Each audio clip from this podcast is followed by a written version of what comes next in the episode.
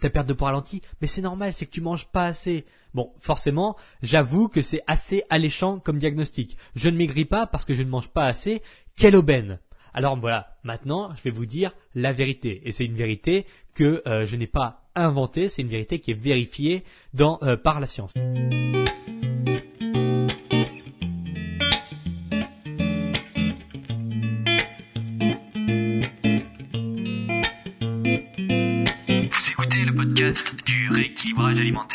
L'émission réservée à ceux qui veulent reprendre leur santé en main tout en continuant à vivre une vie sociale épanouie. Chaque semaine, venez discuter alimentation, mode de vie, perte de poids et bien-être avec Maël Brosseau.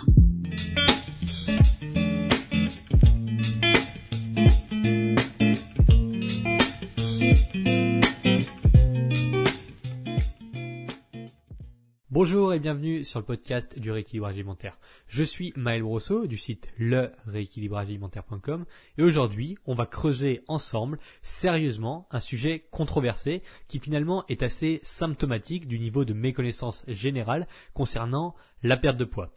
Dans cet épisode il n'y aura pas de filtre pour, euh, enfin, dans le but de vous exposer une réalité qui peut sembler un peu brutale de prime abord, mais qui en y réfléchissant, vous allez voir dans ce podcast, prendra finalement tout son sens.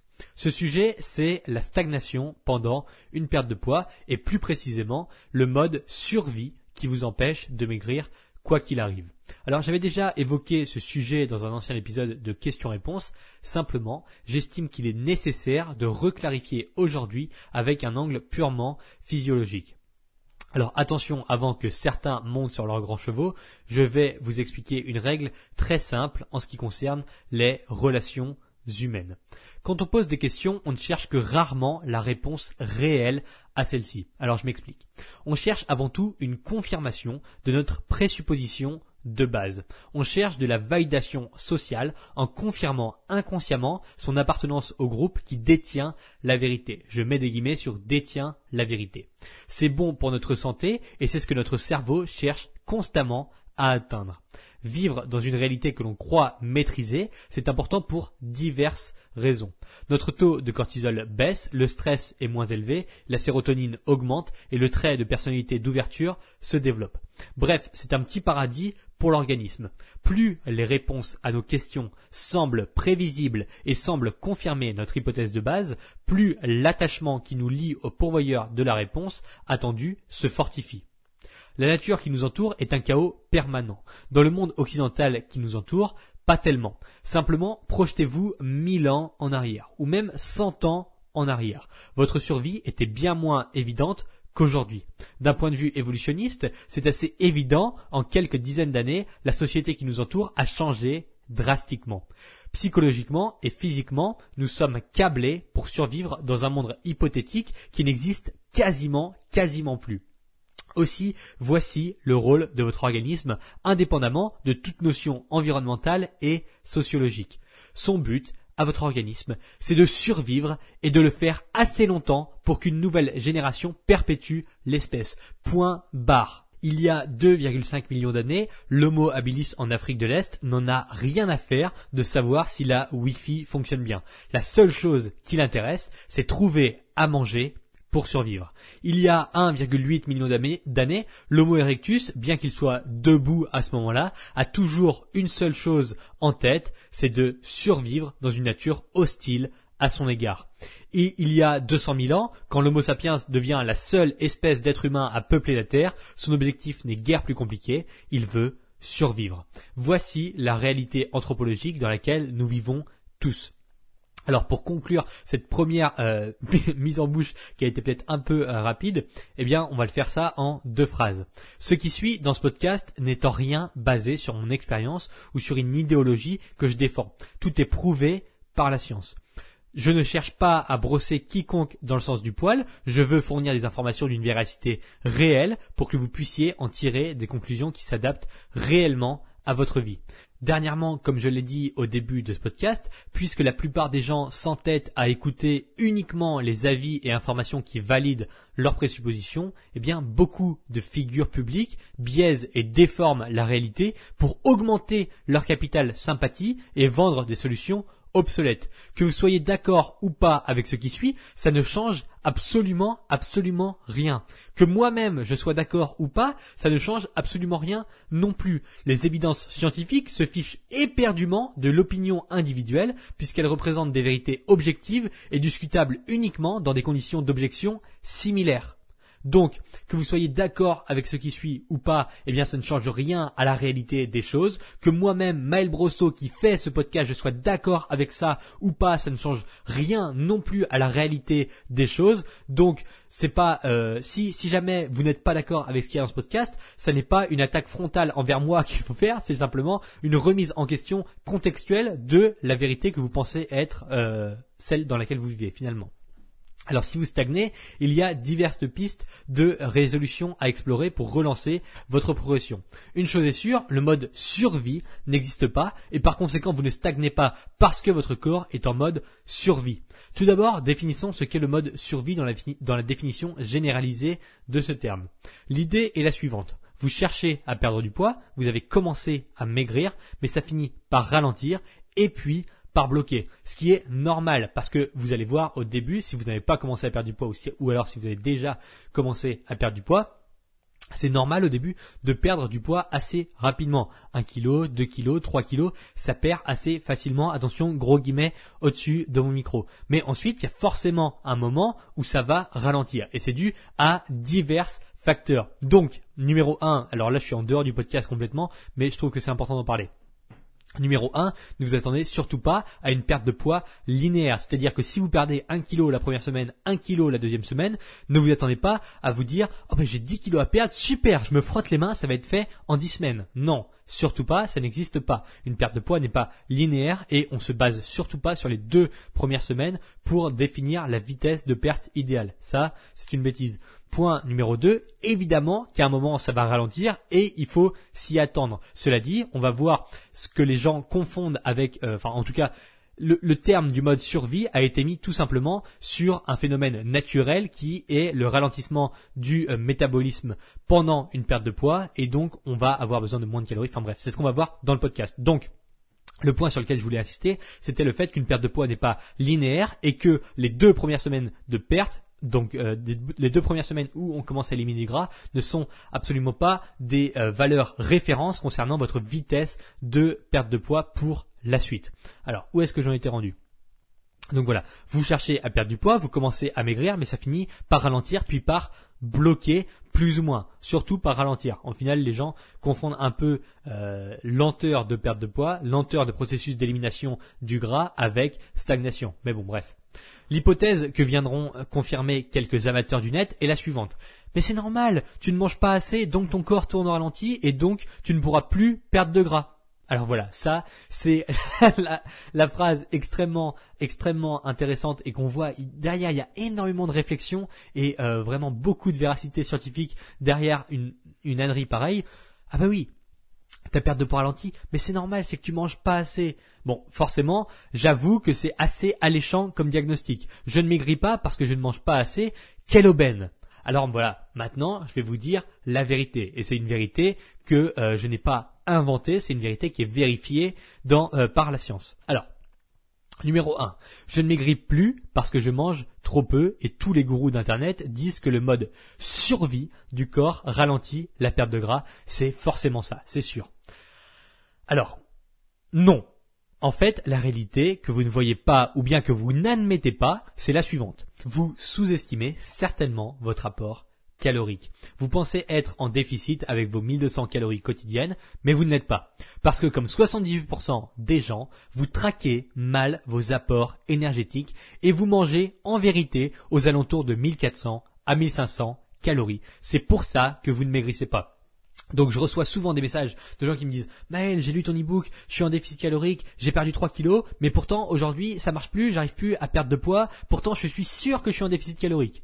Bon, c'est quand, quand, on est d'un point de vue interne, c'est vrai qu'on a vraiment l'impression de bien suivre ses calories. Sauf qu'au final, quand on est dans le feu de l'action, eh bien, ça va très vite de manger 300 à 400 calories au-dessus de son objectif et puis au final de se retrouver dans un surplus calorique bien plus que dans un déficit. Et ça inconsciemment on a vraiment l'impression de faire l'effort on a vraiment l'impression de bien suivre ses calories on a l'impression de bien les compter. C'est pour ça que ça crée une espèce un espèce de, de paradoxe d'opposition dans le cerveau où on a en réalité, en tout cas consciemment, euh, l'impression de bien suivre ses calories et de bel et bien être en déficit. Et donc, ben, si vu que la perte de poids est régulée par la mécanique des flux, on se dit je suis en déficit calorique, je vais perdre du poids, ce qui est tout à fait vrai, sauf que la différence entre un déficit calorique avéré et un déficit calorique estimé, elle est énorme. On peut avoir l'impression d'être en déficit calorique, alors qu'en vérité, on ne l'est pas. Cela dit, ça ne change absolument rien au fait que vous soyez dans un déficit calorique avéré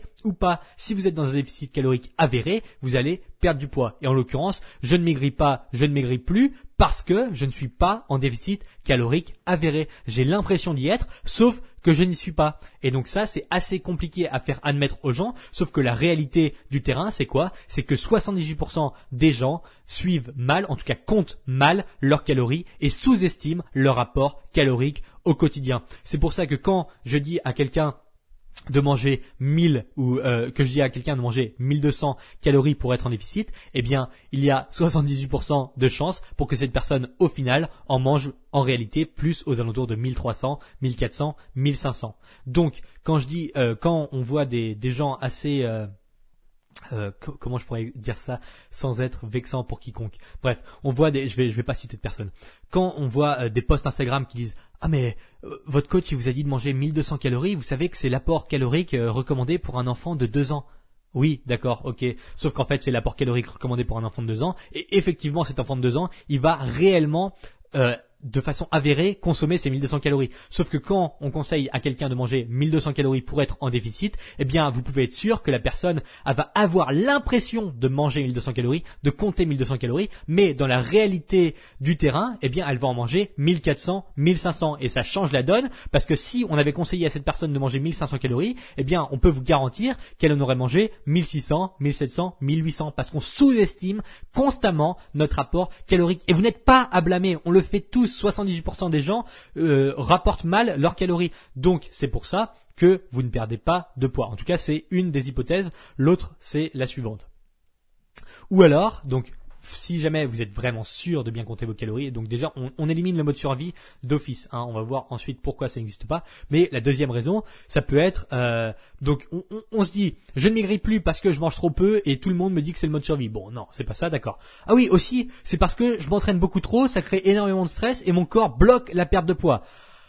Ouais, bien tenté, mais non. En fait, les calories que vous dépensez pendant le sport sont elles aussi surestimées. Donc là, à l'inverse, vous avez l'impression de brûler énormément d'énergie, mais c'est faux, parce que pendant un déficit, vous êtes fatigué plus rapidement et ça donne l'impression d'une dépense élevée. C'est comme ça qu'on se retrouve avec des gens qui remangent leurs calories estimées euh, comme étant dépensées pendant le sport, alors qu'en vérité, elles ont dépensé 100 calories pendant le sport et elles en remangent 300 derrière parce qu'elles se sont épuisées sur un tapis de course, sur un vélo elliptique et puis derrière on se dit oh ben j'ai bien mérité de manger un peu plus parce que j'ai fait du sport. Et là encore on tombe dans le piège de se dire ah mais c'est normal, je me suis trop dépensé, je suis trop fatigué et j'ai vraiment forcé donc c'est que je dois être en mode survie, mon corps en peut plus, je suis en train de me surentraîner. Non, en fait vous êtes juste extrêmement crevé parce que faire du sport intense comme du cardio, comme du RPM, comme de, les, les, euh, les cours collectifs ou euh, tous ces trucs-là pendant un déficit calorique, eh bien, ça crève, ça tue. Pourquoi? Parce que vous allez déjà puiser dans les réserves énergétiques de votre corps. Les stocks de glycogène sont au plus bas pendant un déficit calorique et vous allez vous tuer à faire une séance de sport intense. Forcément, vous avez l'impression de vous être dépensé énormément, alors qu'en vérité, vous n'avez pas dépensé beaucoup d'énergie. C'est juste une perception que vous avez de votre corps quand vous faites la comparaison avec un moment où vous n'êtes pas en déficit calorique. Vous avez l'impression d'avoir dépensé beaucoup plus, alors que dans une vérité avérée, vous n'avez pas dépensé tant de calories que ça. Donc, à nouveau, c'est une illusion. Alors, le troisième point, ça peut être, mais c'est impossible. Depuis le début, je jure que j'ai toujours été en déficit calorique. Bon, là d'accord, ça veut dire que c'est une personne qui est en déficit calorique avéré, qui compte bel et bien ses calories, donc qui est précise à 100% sur son rapport de calories, donc elle mange bel et bien 1200 calories, c'est certain. Bon alors, la réponse là, c'est OK. Au début, vous y étiez sûrement. Mais au fur et à mesure que la perte de poids progresse, votre masse corporelle réduit. Par conséquent, il faut aussi réduire son nombre de calories quotidiennes pour rester en déficit. 1400 calories à 75 kg, c'est peut-être un déficit, mais 1400 calories à 70 kg, c'est sûrement un apport de maintien. Donc, ça veut dire qu'au début, admettons, vous faisiez 75 kg. J'ai défini que votre déficit calorique, c'était à 1400 calories. Très bien. Vous allez respecter ça à la lettre et vous allez effectivement manger 1400 calories. Super, ça marche, vous perdez du poids. Pourquoi? Ben Parce que vous êtes en déficit calorique. Bravo, c'est top. Maintenant, vous avez perdu 5 kilos c'est quand même, c'est à peu près 8% de votre masse corporelle. 5 kg sur 70, voilà, c'est ça, c'est à peu près 8%. Donc vous avez perdu 8% de votre masse corporelle et vous continuez à manger 1400 calories.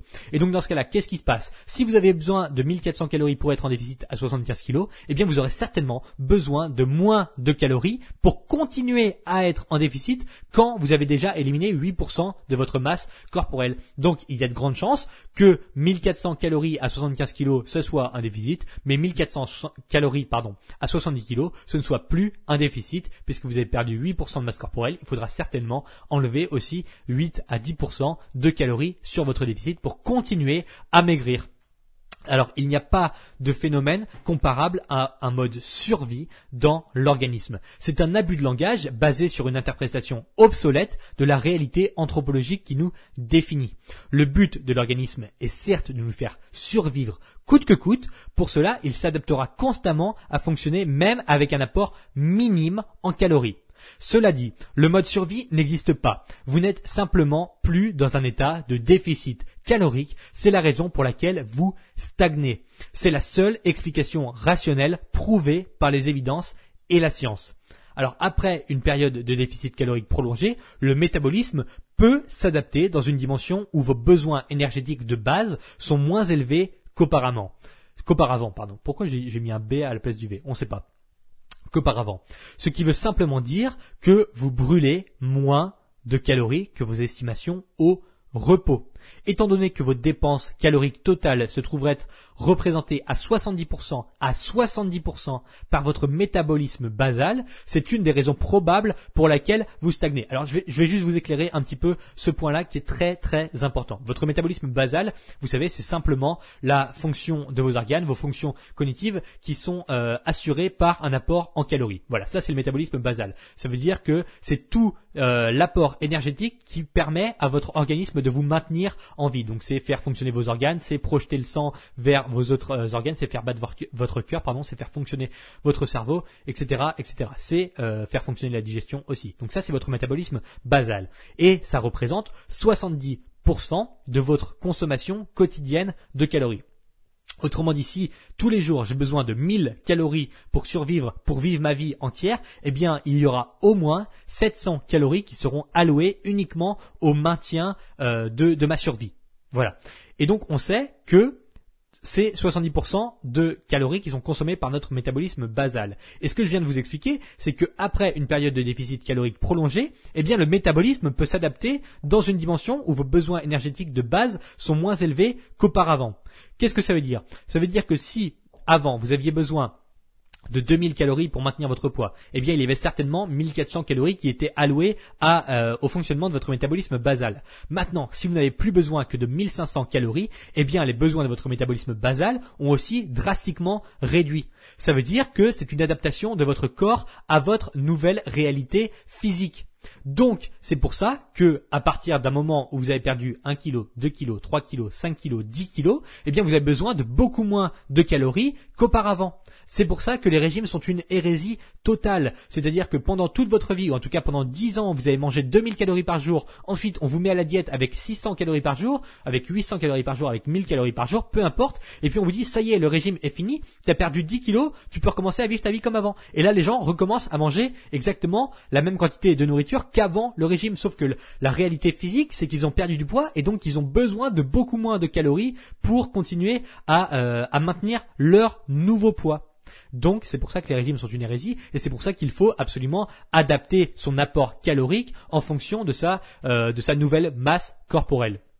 Donc voilà, c'est une des raisons probables pour laquelle vous stagnez, c'est que vous ne prenez pas en compte votre nouvelle réalité physique qui est que vous avez moins de masse corporelle, donc vous avez besoin de moins de calories, donc c'est normal d'abaisser son apport calorique au fur et à mesure que la perte de poids progresse. Ça n'est pas le mode survie, ça n'est pas parce qu'au début vous pouviez manger 1500 calories en perdant du poids que au bout de trois semaines ça sera encore la vérité, c'est simplement une progression de votre corps. Donc ça élimine d'office le mode survie qui est une fabulation qui n'a absolument aucune, euh, aucune légitimité d'exister finalement.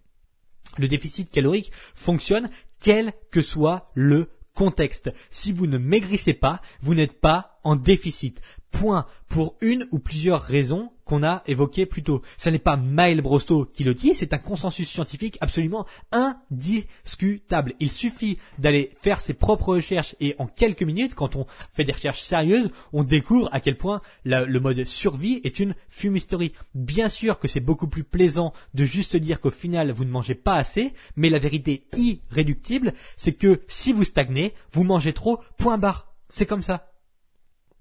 Alors dans ce cas-là, il existe plusieurs stratégies pour relancer votre perte de poids et on va les évoquer maintenant. Parce que à quoi bon je passe euh, que je passe plusieurs minutes à vous dire que le mode survie n'existe pas et puis ensuite je vais pas vous laisser seul dans la nature comme ça à dire bon bah, euh, je vais arrêter de manger. Non, ça n'existe pas. On va je vais vous montrer comment relancer votre perte de poids. Le point numéro 1, c'est de manger moins. Pas de secret, il faut retourner dans un état de déficit calorique. Alors vous allez me dire, et c'est tout à fait légitime, mais moi j'en peux plus de manger moins, c'est vraiment fatigant. Et je, comprends tout à fait. Dans ce cas, c'est soit que votre alimentation n'est pas du tout optimisée à contrer la faim, soit que votre perte de gras devra se faire à la force de volonté conséquente. Le point numéro 2, c'est de manger pareil, mais d'augmenter votre dépense calorique en marchant plus, en faisant plus de sport et tout simplement en exploitant toutes les stratégies qui nous permettent de dépenser plus d'énergie au quotidien. J'en ai déjà parlé longuement dans d'autres podcasts, dans les articles, etc. Et le point numéro 3, c'est de faire un peu des deux. Si vous n'arrivez pas à tenir votre déficit, sachez que j'ai publié un nouvel article sur le site récemment avec des astuces que vous n'avez jamais lues ailleurs à ce sujet. Rendez-vous donc sur le site et cherchez l'article Perdre du poids sans compter les calories. Vous pouvez le retrouver sur la page d'accueil et même sur le plan du site. Donc c'est Perdre du poids sans compter les calories. C'est ça l'article. Il est long, il est hyper complet et il est sourcé scientifiquement énormément. Donc voilà. Pour conclure à ce sujet, je ne cherche pas à convaincre les idéologues du mode survie, il suffit d'observer des portions de l'histoire durant lesquelles les humains ont été confrontés à la famine. Si vous ne mangez que 200 calories par jour, croyez-moi, vous allez maigrir. Tellement maigrir que vous finirez par mourir, et dans ce contexte, le fameux mode survie fait pas le figure, n'est-ce pas? En général, quand une théorie est démontable en un seul argument aussi criant que celui que je viens d'évoquer, il faut être d'une extrême mauvaise foi pour nier en bloc. Voilà, le mode survie n'existe pas, c'est comme ça. Ce podcast n'est pas plaisant à entendre et c'est souvent à cela que l'on reconnaît l'honnêteté d'un individu. Si les personnes que vous suivez passent leur temps à vous infantiliser, à vous dire que tout est beau, que tout est rose et que vous n'êtes à blâmer pour rien, que vous êtes simplement une victime de la vie qui est trop dure à accepter, c'est mauvais. Je sais que vous vous sous-estimez certainement, je sais que prendre ses responsabilités et confronter volontairement le chaos ambiant est le seul moyen d'avoir du pouvoir sur nos objectifs. Caresser les gens dans le sens du poil et leur dire précisément ce qu'ils veulent entendre en toutes circonstances, c'est bon pour faire du business. Moi, je m'en tape parce que je sais que parler pour dire une vérité objective est le seul moyen d'accorder mes mots et mes actions. Je sais aussi que blâmer autrui ou la nature d'être responsable de notre malheur est rarement une solution qui donne du sens à nos vies. Si je vous dis la vérité sans filtre, c'est parce que je respecte chacun d'entre vous et le respect passe inévitablement par la vérité. Voilà, allez faire un tour du côté du site internet, vous trouverez des articles qui vous aideront à surpasser votre stagnation, j'en ai déjà écrit quelques-uns. Si ce podcast vous a aidé à y voir plus clair, en dehors de toute considération émotionnelle de validation de vos présuppositions, je vous serais reconnaissant si vous alliez le noter 5 étoiles sur Apple Podcast. Pensez aussi à le partager autour de vous, et moi je vous dis à bientôt pour un nouvel épisode.